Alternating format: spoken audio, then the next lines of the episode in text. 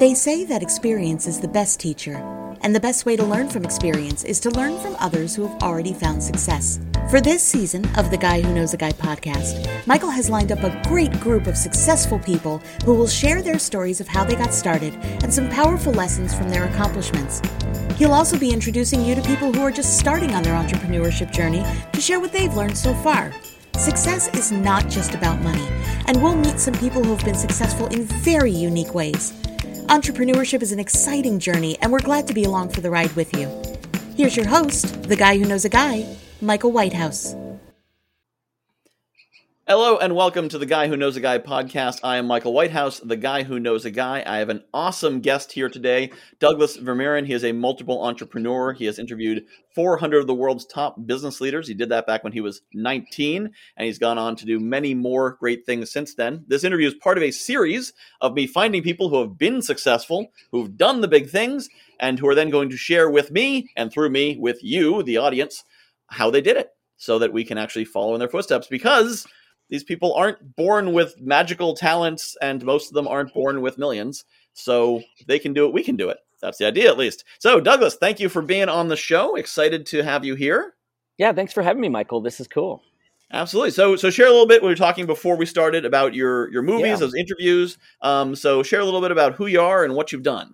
Well, let's maybe give you a bit of context. I love that you started talking about people who didn't have anything and were able to create incredible results. I kind of feel like every day I look at my life, it's a miracle. You hear this. This is trite. Everybody says that. But the reality is, you know, I was raised kind of in the poverty pattern, meaning my parents, they kind of, you know, they worked jobs. They were in the rat race, the whole bit. And I really didn't do well in school. In fact, I was a terrible student. I had very, very low non-passing grades.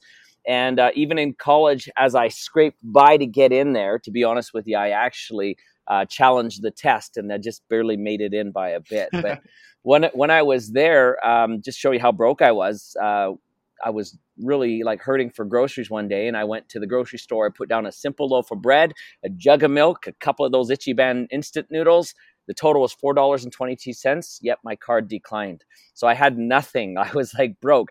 And what did I do for the rest of the week or month or whatever to get food? Well, I tried to make friends with whoever would have me come and visit. So that's kind of how I survived. I made it. But for me, kind of what happened is maybe like some of your people, obviously, I started feeling a little bit of depression. I mean, I wasn't moving forward in life. I started, looking at my life and my school marks and all the things everybody was telling me. And what do we say? That if you hang out with five losers, you become the sixth. You become like the five people you spend the most time with. So the people even that I was around were not super encouraging. And so I really got frustrated, and I was in a state of depression. I moved to California, and I started selling pest control door-to-door. So that didn't help, because door-to-door sales is often difficult, and telling people they've got bugs is not encouraging. And so I honestly, I just wasn't doing great. And so my depression kind of continued even downwards. I just didn't know what I was going to do. And around that time, I had somebody who came to me, and they gave me the book, or actually two books, How to Win Friends and Influence People. And he said it in a mean way. He said, the first person you need to become friends with is yourself. I was like, what does that even mean? Right? Like, as a 19-year-old, I thought that was kind of a little bit insulting. So I was like, okay, thanks. Probably not going to read it. And then he gave me another book that was called Think and Grow Rich. And obviously the rich part, I was like, I got to figure that part out, because, I need some money right now. So as I read it, to be quite frank, I didn't really buy into a lot of the ideas at first. And this idea of, if you believe it, you can achieve it. I mean, I'd seen enough TV with these reality shows like American Idol or whatever. Kids believe a lot that they're going to do amazing things, but then they start singing, and it's like, yeah, right. I don't care how much you believe it. You're an idiot, right? Like, you shouldn't be here. And so that didn't quite cut it for me. And so more than anything, that book made me curious and a little bit jealous. For those who aren't familiar with the book, you remember that Napoleon Hill went out and he interviewed 400 of the world's top achievers. In his day, it was people like Thomas Edison, Henry Ford, the Rockefellers, the Wrigleys, all these people. So I decided that's what I wanted to do. So as a 19-year-old, I started reaching out to people who were highly successful, kind of like what you're doing. Mm-hmm. And I really looked for, what were the blueprints? Like, what is the system? What are the commonalities? What are the things that these guys did? How did they think? What were the actions that they took? How did they prioritize their day? Blah, blah, blah. And interestingly enough, I found some really incredible things. And in a very short time, because most of them were business leaders and entrepreneurs, I got bit by the business bug, right? Mm-hmm. Again, I'm not hanging around five losers anymore. I'm hanging around five multimillionaires or billionaires, people that created brands like FedEx and Nike and Reebok and, all the big names. So of course I got bit by the business bug. And literally in about 6 months, I was able to create my first $1 million. Actually, we did 1.6 million in 180 days, which is about 9,000 a day. We can talk a little bit later about how we kind of did that. But I have to admit, the simple way to do it is you find somebody who's doing something really well and you copy them. That's it. Okay, so there's the book. You just bought the book, right? Copy a millionaire. This idea of taking a millionaire out to lunch, I think, is a great idea. But the reality is you can only learn so much at a lunch. You need to have a relationship with them ongoing so that they can really help you stretch to your next level. Now, from there, and like I said, we'll talk about that later. I also got, funny enough, I became a little bit of a speaker. I didn't even know that industry existed. But I had somebody come up to me one day and said, "Hey, I heard you just chatted with Richard Branson. Can you come and speak to our group?" And I'm thinking, well, this is probably like five guys around a table at lunchtime. So I said, sure. And I showed up and there was like 300 people in a room ready to hear me speak. I had no notes prepared. I had nothing. I was like, So I took a flip chart and I basically said, well, yeah, I got a chance to interview Richard Branson and a whole pile of other people. What would you guys like to know? And so I started just kind of using the flip chart and sharing life stories and the things that they told me and these kind of things. In fact, one story that I'll never forget that happened to me, one of the founders of FedEx became a close friend like my grandpa. His name was Frank McGuire. And just in regards to money, this is kind of a cool story for your people who are listening about money. We were leaving a hotel one time, Frank and I. And this young guy was putting our luggage into the car and stuff. And he comes around for his tip and he holds out his hand. And well, Frank, he pulls out a $5 bill and he goes to hold it out. The kid grabs part of it. Frank grabs the other part, but he doesn't let go. And he says to the kid, he goes, "What did I just give you?"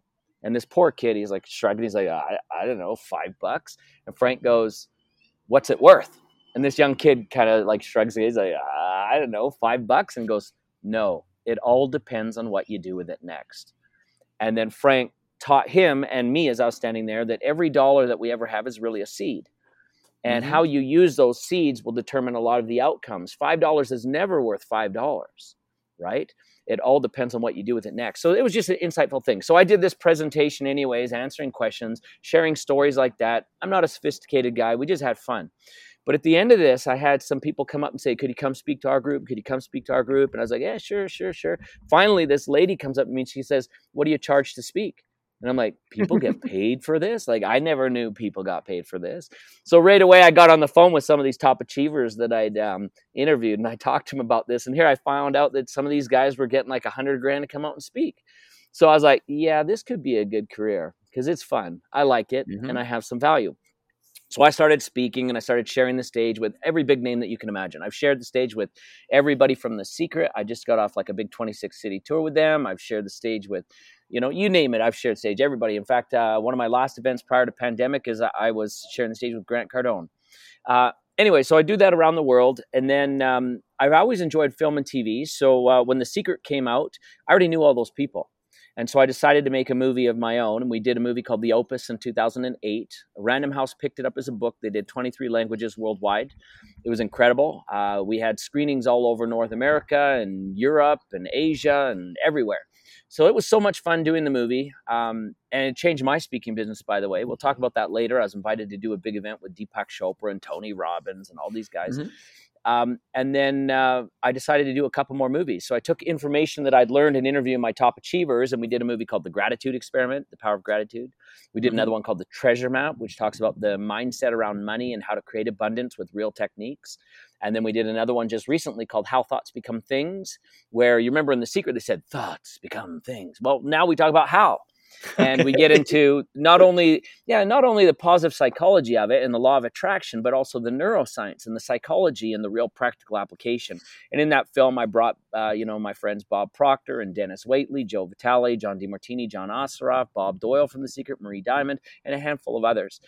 So that's kind of one of the recent projects, and that's what is out now. So people can see that movie right now at the website, howthoughtsbecomethings.com. But then I also was very curious. You see, when I made my first $1 million, and we've done pretty good over the years, I'll talk a little bit about this later. One of my definitions of wealth is that you get to keep your time and your freedom. So I've really always been focused on not just building wealth, but how do you do it in passive ways so that the money flows through a system. Money doesn't come through a trade. I like what John D. Rockefeller once said, that most people work so hard they'll never become rich. They're too busy. Right. And Warren Buffett once said, if you don't learn how to make money while you sleep, you're going to work until you die. So this kind of became a bit of a job for me to figure this out. I wanted to know, how is passive income created? So over the years, I went out and how did I learn in the beginning? It was the interviews. So I assembled again another 700 millionaires and multimillionaires this time, not necessarily business leaders, people that have made their money either through a corporate thing, working forever, investing maybe in a 401k and building it through their home and their property. And then, you know, then they have cash equivalent of $1 million. And by the way, banks have three different definitions of millionaire. We can talk about that later. I interviewed people who had been self-made through a business or through real estate or through investment or through selling intellectual property. Like, I know there's a lot of coaches that have books out and programs out, so there's people that make millions there. But I also talked to people who created franchise models or licensing things that they did, etc. And then, of course, something nobody ever thinks about is making money through network or community, let's call it, right? There's only really a handful of things you can sell. You can sell an asset, a service, information, or community.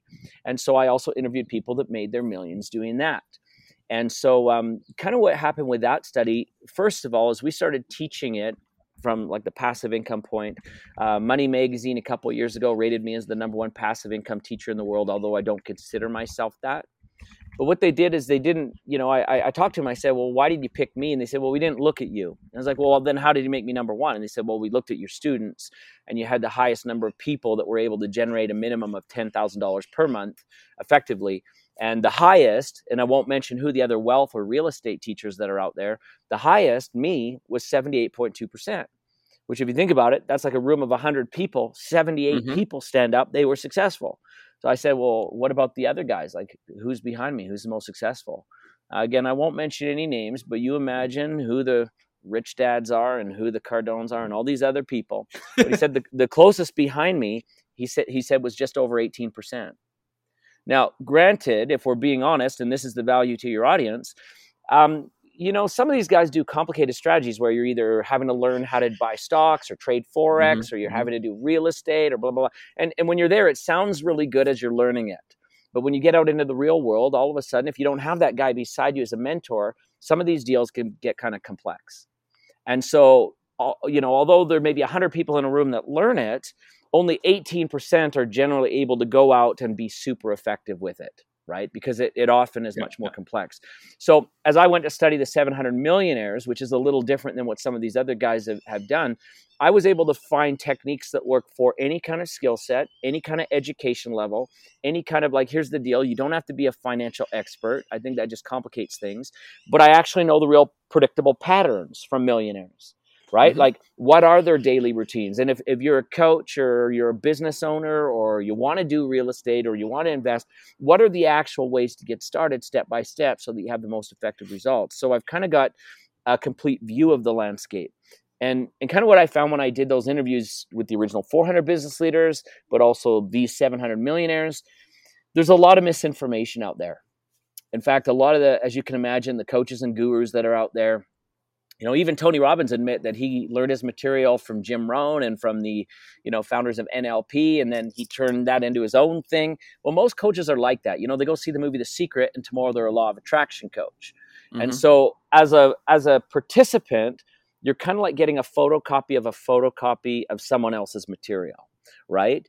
Whereas with me, I didn't intend to turn out to be a personal development guy. But with the interviews, I actually got all my information from the source. So if you're asking me, okay, so how do you market? I'll tell you what the marketing director of Uber told me, or the marketing director from KFC or American Airlines or FedEx. I'll tell you what they told me, which is different than me reading a book about it, right? Or experimenting with my clients' money. So in a nutshell, you know, I know that's been a long-winded, introduction to kind of this. Hopefully some of what I said is useful, but that's kind of who I am and what we share. But let's keep talking. This is good. Yeah. Well, yeah. That's great. I love that concept of going out and speaking to people. And so a lot of times when I talk to people in my non-entrepreneurial circles, they'll be very skeptical when I say things like, like, you know, you are the sum of all the choices you've made in your life, or anyone can do this. And they'll say, well, what about a single mom? What about someone who's this? Yeah. What about someone who's that? And I think it's often because that first step, because, you know, once you've made 1.6 million, everything after that is leveraging resources, leveraging connections, leveraging what you have. Well, the most important thing that you can develop, by the way, everybody talks about the highest value skill. The highest value skill is learning how to create and maintain high level relationships. Everything flows from that, right? And by the way, something that I love that you said is that, can the single mom do it? The reality is yes, right? We've had actually, I was talking the other day, I won't use her real name, but about a girl that came from a super abusive situation. She was living in a woman's shelter. Her own parents tried to rat her out to the guy that was abusing her. So she did a legal name change. She moved to Las Vegas with her 2-year-old daughter. And quite frankly, when she arrived, there was no job. There was nothing. They were homeless for a while. Can you imagine being homeless with a 2-year-old? And she's just like trying to find a place to stay. Anyways, she came into our program. And again, this is basically paint by numbers, right? Like, once you learn the recipe of how to make cupcakes, you can make as many cupcakes as you want. So she had zero money. It does not take money to make money. Money, resources follows resourcefulness, right? That's where it is. Resources follow resourcefulness. And now she's, I believe last time I chatted with her, she had about 125 cash in the bank, 125,000 that is. She owns, I think it's 16 properties that she's collecting rent with, and she's buying and flipping properties. And she doesn't really have a job. She's actually a volunteer at her daughter's school. And when she wants to go out and make money, she knows how to do that. So the reality is all of this stuff is accessible. We kind of have like 3 laws in a program that I teach called Predictable Millionaire. And I love that title, Predictable, because predictable means safe, right? And what makes it predictable? I'm going to suggest that it's the fact that I interviewed 700 millionaires. I had, maybe before I share the laws, let me share this interesting insight. So I was doing an event in London, England once, and I had a barrister, what we in North America call the lawyer. And he came up to me and he says, in his British accent, really sophisticated, like, and I love that accent. He says to me, you know, if I was in a court of law and I had to prove a fact, if I had, you know, 1 or 2 expert witnesses, like someone who has experience in the industry, somebody who knows what they're doing, somebody who's, you know, could be a credible witness as this expert witness. He says, if I had 2 or 3 of those, I could demonstrate a fact. He said, but if I had 6, I'd do it even better. If I had 12, no disputing, I know all the facts. This is the truth. But he said to me, he goes, you've interviewed 700 millionaires. You've got the most predictable path on the planet. Is how anyone can literally do this by applying these principles. So here's the 3 laws. I'm going to encourage you to write these down. They don't just apply to money. They apply to everything. So law number 1, if others have done it, you can do it too. You know, it's interesting. When I went to my high school 10-year anniversary, I you know, every day I've got different vehicles I drive, but I just happened to come in a Ferrari. Now, I'm not like most people where I park my Ferrari and I drive it only on the sunny days. I drive it all the time, right? Because why buy it, right? That's just me. I come from a background of practicality, not this luxury. So I had this kid, as I was getting out of my Ferrari, a schoolmate of mine said, oh, not everyone can be rich. Well, you know what my response to him was, is not everybody has to be poor. So you get to decide. So if others have done it, you can do it too. It exists. You know, have that shift in the mindset. The next law number 2, is if you follow how others have done it, you will do it too, right? So there's patterns, there's recognized things. You've heard that success leaves clues. The problem is most of the gurus that are out there, like I said, are sharing what they learned in someone else's book. So for example, this idea of step out of your comfort zone, total bull crap. I never saw one of the top achievers that I interviewed or one of the millionaires that I interviewed ever focus on getting out of their comfort zone. What they do is they focus on getting into their brilliance zone, the thing that they're really good at, the thing where they really make money, the thing where they're really smart, and the things that they're not comfortable with, they delegate or they hire people, right? So we've got to understand that we have an area of expertise. In fact, one of the sayings that I often share with my entrepreneur clients is that mastery equals monopoly. When you're so good at something that no one can come near you, you literally can write your own price tag. So if you've got like coaches and authors out there, guys, focus on becoming the very best at what you can, right? What you do, you need to be the best at. And then law number 3, the final law is just if you stay focused and committed to the path that others have used, you will do it too. The reality is this idea of get rich quick does not work. Get rich right does. Get rich smart does. And for everybody, it's a different length of time and it's a different path. For a self-made business person, right? Right now, the average length of time is around 24 months for a business person who's doing business. Well, for a real estate guy, it's not the same, right? If you're super focused and you do good real estate, I know people who've literally inside a day done $1 million, right? Mm-hmm. So the path is different. So you've got to be also careful. Now, if we're talking also, I know you're all in a mindset, and I love this because I study prosperity consciousness at a deeper level. I mean, you're dealing with 700 millionaires. You're going to learn some things about prosperity consciousness. Mm-hmm. But one of the biggest challenges with scarcity consciousness is comparison. Yes. When you start saying, oh, that guy did it in 3 months. This guy did it in 2 years. I'll never be able to do it. I don't have what he has, blah, blah, blah. Well, all of a sudden you shut all the doors for you to be able to do it. And by the way, another thing that's just devastating, like I mentioned, I did a 26-city tour with the speakers from The Secret. And while I was there, everybody wants to know about money. And so you've got some really well-intentioned people. Many of the people from The Secret have made a lot of money, but not all of them. And they're sharing their idea about vibrational energy and connecting with these things. And they're talking about what their version of prosperity consciousness is. Well, let's sum it up. There's really 3 points. Consciousness starts with awareness, right? That's even what the word means. So first of all, if you want to become a millionaire, you've got to be aware that there's people that are out there that have done it. You've got to be aware that there's patterns that you can follow. You've got to be aware that there's daily habits, that some habits are going to help you, others are going to not. And the reality is because there's 1 million different kinds of millionaires, your path is out there. It's not a matter of thinking outside the box. It's finding the right box to think in. That's really what it is. The second step of prosperity consciousness is measuring that awareness against your values and beliefs. Do you believe you can do it? Is it something that you want enough? John DeMartini, who's one of my best friends, you know him from The Secret, he once said that everyone's wealthy, it just appears in the form that you value the most. And so if you have high values towards, say, immediate gratification, you'll never be wealthy. Because every time you go to the mall, you're going to find a pair of shoes that you like, or you're going to go out to dinner or whatever. But if you value financial security or financial abundance, you will make different choices. So that leads us to the third element of consciousness. And that's if you know it, you do it. It's activity, the actions that you do. So once you're aware and you believe it, if you really, really believe it, it translates into activity. And now you're going to make life changes. Now, the interesting thing is when I was dealing with the event with The Secret people, everybody's talking about affirmations. I suggest you add to that affirmactions, which is, again, the step-by-step things that we learn from these millionaires day by day. And the reality is money, again, every dollar is a seed, just like what we talked about in the beginning. So if you think about it like a big bucket that's out in the rain, drop by drop is how you're going to accumulate your wealth. And wealth arrives only 2 ways, either through events or through streams. Now, what do I mean by that? Events are, for example, let's say you sell a property, you do a flip, you get it. Let's say you got a big contract with a client and you get that money, right? Let's say you get an inheritance or you win the lottery. It's a big event. You get your tax return. Well, the reality is events are wonderful, but they can't always be predicted. And they also don't happen regularly. Streams is the other way where money comes in little by little, the drop by drop by drop. And it's all what you do with it while it arrives. Now, obviously, you can accelerate with different systems how quickly those drops arrive. But it's either going to be events or streams.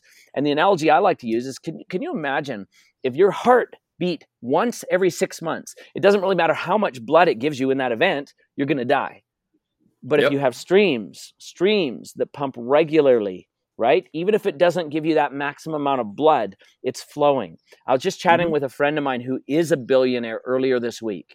And we were talking about the pandemic and the challenges that are there. And he says, people say cash is king. It's not. Cash flow is king. There's a difference, right? And so if we can get the streams going, then we begin to survive. And it doesn't take a lot. In fact, one of the things that I teach a lot in our wealth trainings is if you can even generate a passive income stream that generates even, say, $60 a month, most people say, $60 doesn't make a difference to my bottom line. I blow that at a night at the movies. Well, the reality is that $60, if you were to walk along the road and you saw $60 there, would you pick it up? Of course you would. Yeah. If you walk there next month, would you pick it up? Again, every month, would you pick it up? Yes. And so if we look at what our financial freedom really looks like, let's say that your bills every month are, let's say, $5,000. Well, you are here with $5,000, but now you've just got 6,000 that comes in or 60 that comes in automatically.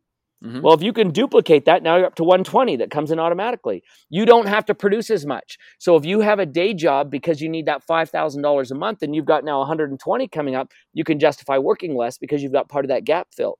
And if you can do it again and again and again till you get to the level of 5,000, now you're financially free. And by the way, that's a big thing most people don't understand.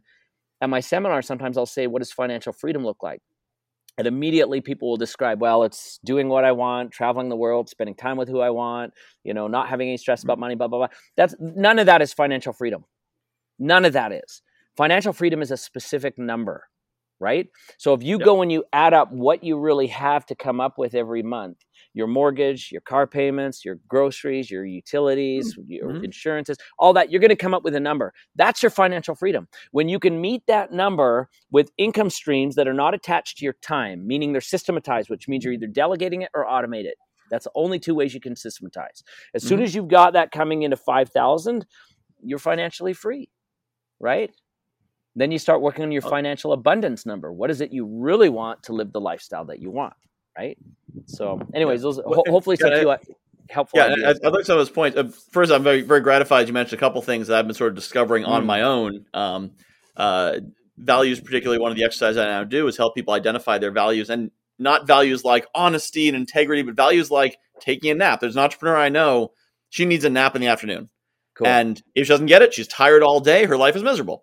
It doesn't matter if she can make another $100,000 a year. If she loses the nap, life sucks. And she knows that. And even this idea, I love this idea of even $100,000 a year. You know, what's funny is a lot of times at my event, I'll ask people, like people come up to me and say they want to be a millionaire, right? And I'll never forget, I was at this event a handful of years ago in Las Vegas. This guy comes up to me before the event started. He's like, oh, so giddy. He's like, I'm so happy to be at this event. And I'm like, well, great. I hope you'll have a really good time and I hope it'll be useful. And then he says, the reason I came is I want to be a millionaire. And my answer when everybody says they want to be a millionaire is why? And he's like, well, the truth is most people take that cue of millionaire from other people. They've never really thought about it in comparison to their own values. Yeah. And so he says to me this, he goes, well, I'd love to live on the beach one day. I said to him, you know, what's interesting. I used to live in California, as we mentioned. I don't know if anybody who's listening right now has been to Venice Beach, for example. There's a lot of homeless people that live on the beach. None of them has that $1 million. So you don't have to have $1 million to go live on the beach, I said to him. And then I also pointed out there's another fellow that I know in Acumal Beach, Mexico, on the Mayan Riviera. He runs a scuba diving shop where they rent out scuba diving equipment. His house and his shop are on the beach. He's not a millionaire either. So here's the deal. If we actually chunk it down, first of all, there's a lot of beaches around the world. In fact, I just got back from Bali not too long ago. And I can promise you, you can find a very nice house on the beach, even starting at, you know, 100K, right? So you don't need $1 million to sometimes achieve the things that you really want. I got a friend who owns an island. You just need to think through it. Yeah. Friend of mine owns a private island. I think it was $400,000, $500,000. Okay, so there you go. Right? Same cost as the house in Rochester County. Yeah. Exactly. So I think the thing that a lot of people really need to discover when it comes to their value is to look at it. Like, here's another story. Now, I mentioned, you know, that I have a Ferrari. I've actually owned a few over time. I just happen to like them. And if you don't like Ferrari, that's fine. Judge me. You know, it's funny. I'm right over here at my parents. And what I drove today is that Ducati right there. Okay. So today I'm driving a motorcycle. Nice, so be it. Right. So needless to say, the first time that I looked at getting a Ferrari, I had somebody tell me, well, put it on your vision board. Well, yeah. So I cut out a picture and I slapped it on the vision board.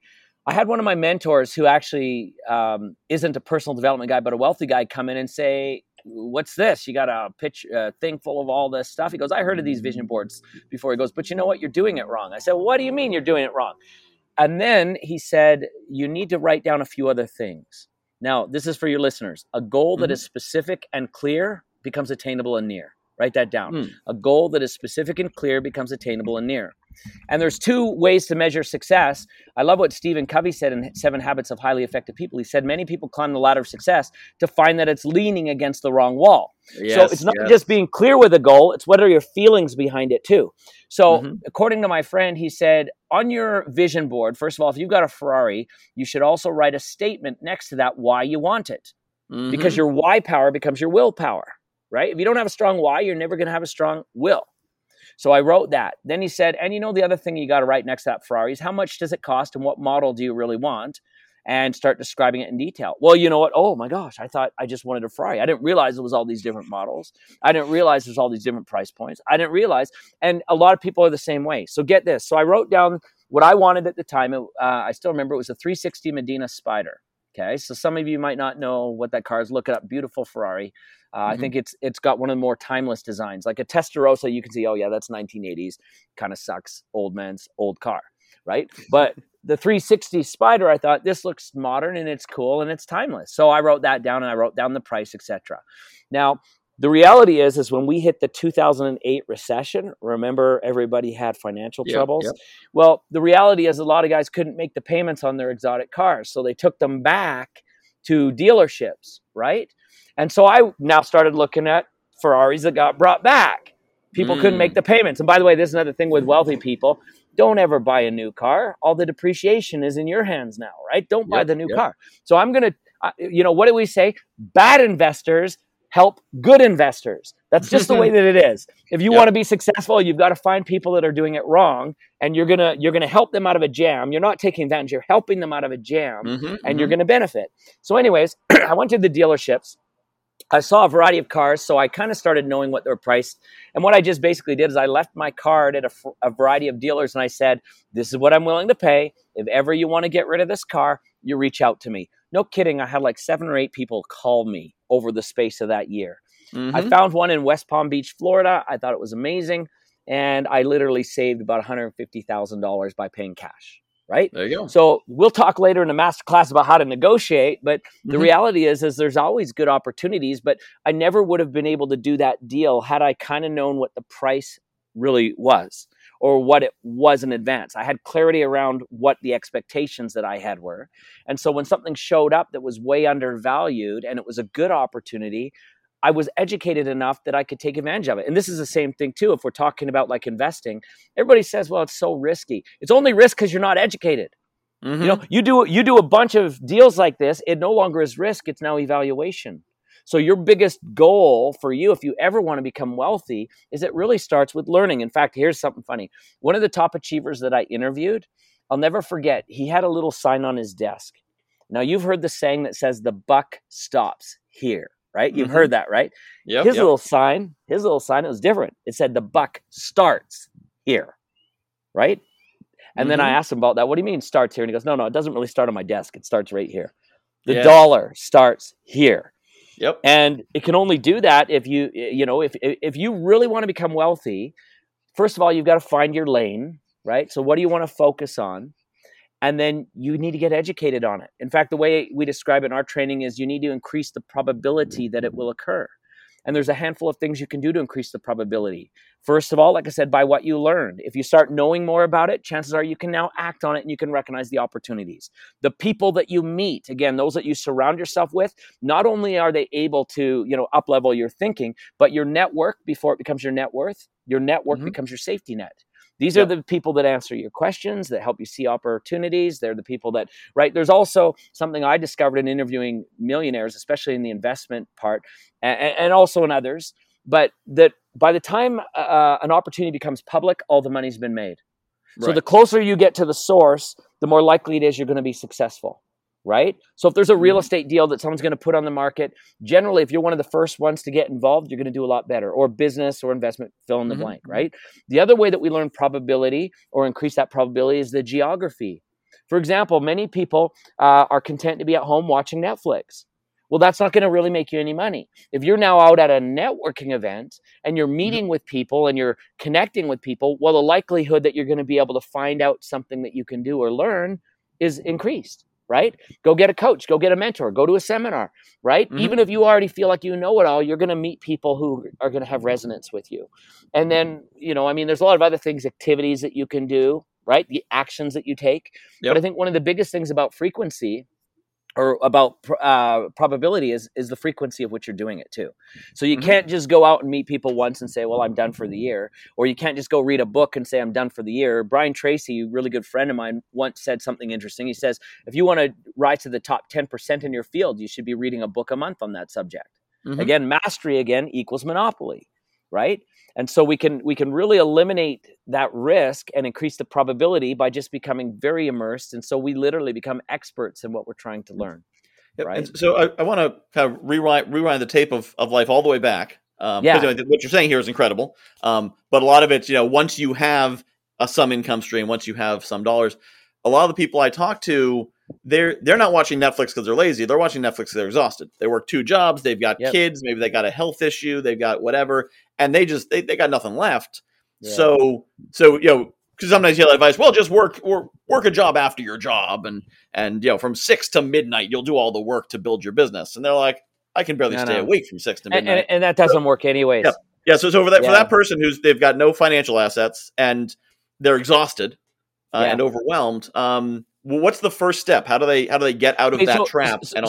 You said a couple things that I think are really important. Number one, there's a lot of talk in today's marketplace right now by people who have absolutely no freaking clue what they're talking about, and they're telling you to hustle, to grind, wake up early, be part of the 5 a.m. club, stay up late, take massive action. You know what? That's the dumbest thing I've ever heard, and it tells me right away that those people have no freaking clue what they're talking about, because all the top entrepreneurs and millionaires that I've ever interviewed are not in the game to hustle.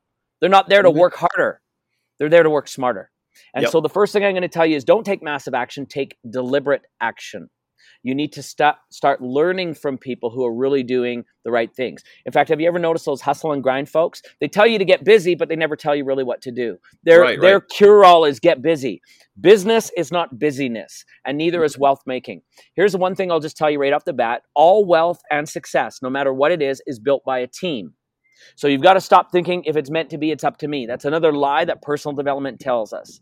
If it's meant to be, it'll start with you, meaning you'll get the ideas, but you need to then supplement that with teams and individuals to help you as quickly as possible, which can include a mentor and others. If you think about it, let's just use that example. They say Sir Edmund Hillary was the first guy to climb Mount Everest, right? And he gets the credit. But what people forget is that he had guys navigating it, funding the mission, people carrying his crap up to the top, Sherpas that were all there. Same. People win an Academy Award or a gold medal. They're up there accepting that little award. Nobody ever talks about their coaches or the crew or the nutritionist or if a movie, the guy that wrote the screenplay or the guy was holding the camera or running the lighting. None of these guys do it by themselves. And if you think you're going to do it by yourself, you're a fool. So wealth, success, always a team sport.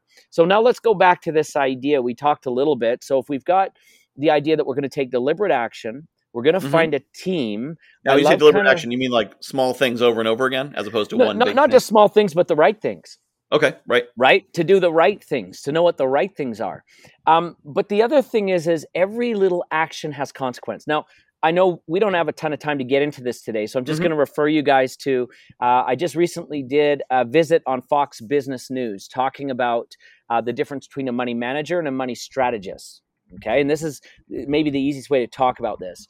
A money manager, every month they get their paycheck and they get their bills and they match the two together, and if there's a little bit left over, they feel like victory. That was the mission. I've got $200 left over. I'm going to go to the mall. We'll buy lunch there at the food court. We'll go to a movie. We'll buy a new pair of shoes. And then we'll repeat this again next month. A money strategist is different. A money strategist, they do the same thing in the beginning. They get that $200 that's left over. But now, how can they make themselves in a better position for the next 30-day money cycle? So they now find a way. And by the way, there's only 3 places you can spend money: quality of life, to create, or to contribute. They now look at how they can create. So what is it that I can either invest in, or maybe build an asset that can be sold? Maybe I can invest in, something that will pay me a cash flow dividend. Maybe I can put it into an account that will accumulate more interest than normal. So they're looking always for what can I do to create a better situation, right? And here's something interesting. I was chatting with, you remember I mentioned my billionaire friend that I was with earlier this week. I was chatting with him at a lunch a handful of years ago. And I remember we were talking about the book, The Richest Man in Babylon. You guys have heard that, and it talks about pay yourself first, right? We all hear this idea of pay yourself first. And so I want to know, what does a billionaire think about that idea? And he said to me, well, it's a good idea if you do it right. Most people are doing it wrong. For them, pay yourself first means to just kind of either tuck it in a savings account, or maybe they do a small yield investment. Maybe they do. Well, it's interesting. He used this analogy, and I've loved it ever since. He said, imagine you're on the boat, the Titanic, and you guys have just hit the iceberg. You know, pay yourself first means you're going to go find a lifeboat. You're going to climb inside. You're going to sit there selfishly, wait till they take care of you. That's a selfish approach. The money's in your pocket. He goes, what would we do in real life? We don't do that. And that pay yourself first doesn't work for so many people because the true value system isn't aligned with taking care of yourself. Like most of us are not selfish people. We want to take care of our families. We want to take care of our customers. We want to take care of other people. So he goes, that approach, again, it's good maybe in theory to keep yourself safe on a boat, but it doesn't work in real life. So he said to me, he goes, what would you do if you jumped on the Titanic, right? And we just hit the iceberg. Well, I said, I'm going to hop onto the lifeboat, but I'm going to make sure my family comes. I'm going to make sure there's a dude with a flare gun because we got to get found, right? A guy that knows how to keep this boat afloat, maybe fish off the side of it. And if we go to a deserted island, I need a guy that builds shelters. Another guy that can navigate and maybe help. Like I want the whole team that can help us. Then my friend pointed out this. He said, here's something that I heard Steve Jobs say as a quote once. He said, we don't hire smart people and tell them what to do. We hire smart people so they can tell us what to do. He pointed out that paying yourself first really means, again, to put yourself in that better position. And it's interesting that as I interviewed, again, these 700 millionaires and the 400 of the world's top entrepreneurs, many of them in starting their business, they actually paid themselves last. They actually hired smarter people and made sure they were taken care of. I don't know if you know the story again of Steve Jobs, but he spent all his money on getting the right people and the right tools in his business. He didn't even have money. He was sleeping on other people's couches and he was getting his dinner over at the Hare Krishna temple because he didn't have any money for that. So most people with this idea of wealth, they you know, you hear these foolish gurus say that, you know, you can have your cake and eat it too, right? Because you've heard that saying, you can't have your cake and eat it. Well, the reality is you need to bake your frickin' cake before you can eat it. And most people don't understand that you can't be in two places at once. So there will be a time of sacrifice. What do we say? You pay now so you can play later with interest. If you try to play now, you're going to get nothing later. Rich people do what's hard first so they can do what's easy later. And so there will be, I won't lie to you, there will be a degree of sacrifice. There will be a degree of you need to say, I got to just hold off on the immediate gratification. Now, the good news is that I will tell you that if you do it right, you will be incredibly surprised at how short that payment phase is until your best employee, by the way, is money. Your very best employee is money. It never calls in sick, never disobeys orders, never tells you what to do, never changes its mind. So if you put your money in the right places and you get it working slowly but surely, even an extra $100 a month if you get it doing the right things, and then you do that again next month, then next month, and next month. Compound interest, what is it Albert Einstein said, is the most powerful force in the universe. But most people are looking at like onesies and twosies. Let's get 6% on our money. Let's get 8%. I've got stuff that I found that literally I've got one right now I'm doing 40% on my money. I've got another one I'm doing 120% on my money. So there's opportunities out there. Again, even you as a business owner, you've probably got ways you can take your dollar and multiply it exponentially because you know your business. You got clients that would serve you. And even throwing that in, say, as marketing, you could turn it into 100 times what it is, right? So you've just got to be creative. Anyways, happy to share more as we. Well, I think one of the key things for the exhausted person, because again, I think if they're listening to this, they'd be like, yeah, sure, that works for you, but I tried, it didn't work. Is the mindset. If you have the belief of it can be done, and I'm going to fail 10 times before I get there, but I just have to keep trying, then you'll figure it out because now, okay, who's around me? What are the opportunities? What's here? But I think a lot of people get stuck in this trap of, I tried it. I tried investing. I tried sacrificing. It didn't pay off. It blew up. And of course, all their friends and family around them telling them like, see, told you so. Yeah, they're doing it the wrong way. And the other thing that I'm going to share, which is really interesting, like, and this is a bit dishonest too, that we hear is that Albert Einstein was the greatest, inventor of all time. Right. And that's not true, actually. And we hear with that also that he spent 10,000 times to try to do the light bulb. Right. That's not true either. No, he didn't try 10,000 times. You know, the true story behind the light bulb. Someone else, this guy in France, actually had already patented and created it. And Albert Einstein Thomas Edison. Sorry. Yeah. He took that patent and they started working to improve it. So he's not even the best inventor. He's the best innovator. That's really what he is. And so what I'm going to tell you is I don't want you to go out there and, you know, try and invent the wheel. That's why most of these guys fail in business. Yeah, I tried a business and, you know, it didn't work. And your cousin told you, you know, he tried a business, it didn't work, and everybody around, it doesn't work, so don't try it. That's because you're trying to do it on your own, right? So what you need to do is what Confucius said. Confucius said that there's three ways to learn wisdom. The first is reflection. That's how we learn wisdom. So in other words, you meditate on it. You think about it. Well, the reality is every one of us in the shower has had a good idea, right? They say, like Harvard said, that the average person has 6 ideas that could be generated into a $1 million business per year. True. I believe it. But I also believe that a lot of entrepreneurs I know, like me, I've got ADD and HD. Right? Like ADD, HD, it's ADD and HD. That's what it is. High definition ADD. And the reality is I've got $6 million ideas sometimes in a day. And I know some of your listeners have the same thing. So the challenge with reflection is if you're in the shower and you have this idea for a $400,000 or $1 million company and you've never built more than $400,000 before, you'll never know the systems to do it. So that won't work always. The next is hard work. Confucius says we can, you know, learn wisdom through hard work. Well, that's a school of hard knocks. Malcolm Gladwell wrote a really awesome book called Outliers, where he identified that it takes more than 10,000 hours to become an expert in any given thing. So your hard work, you're going to die with your music still in you. But the last way to do it, that Confucius said, is to imitate. So we find someone that's doing it and we simply duplicate and we replicate what they have done. The problem with most people is they have not had access to enough millionaires to see how it's really done. Right? And so that's kind of one of the things that we solve in our program. We show you what we learned from 700 millionaires. So you've actually got the real specifics. And it's not, you know, we do share a lot of nice motivational feel-good stories, but what we share with you is the patterns, which are more important than just the anecdotes, right? You need to know the actual step-by-step checklist. Today's a Thursday. What should I be doing at 10 a.m.? Today at 11, what should I be doing at 11? And so on and so forth. And if you start building even a portion of those patterns, as you can imagine, success begins to rub off on you. It's not going to arrive all at once, but slowly but surely you're going to see things multiply and compound until suddenly you've got the skill set yourself, right? And that's how it's created. And that's a great segue because I know you need to get off to do a class in a couple minutes. But so if somebody wants to follow up, wants to, you know, get into this program, wants to learn more about you, where should we send them? Probably the best place is to, I've got a really cool Facebook group called Predictable Millionaire. It's free. There's lots of tools that are in there. If you go into Facebook and you just type in Predictable Millionaire, you're going to come up with, you know, all of this stuff.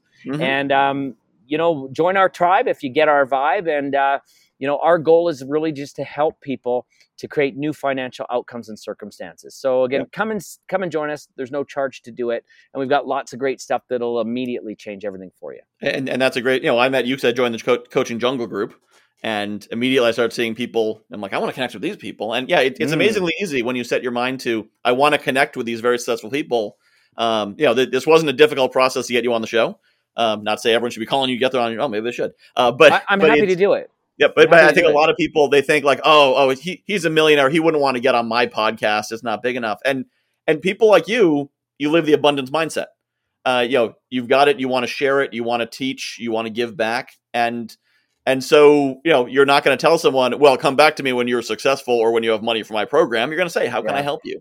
The reality is I already make enough money. Yes, we do charge for our programs. They're definitely worth it, but I really don't need your money. So we've got lots of free stuff that we share at the beginning. To be honest with you, one of the things I discovered about myself along this whole journey, some people like to play the Rubik's Cube or do a jigsaw puzzle or whatever it is. I love to solve these ideas of how do we go from where we are to creating extreme wealth.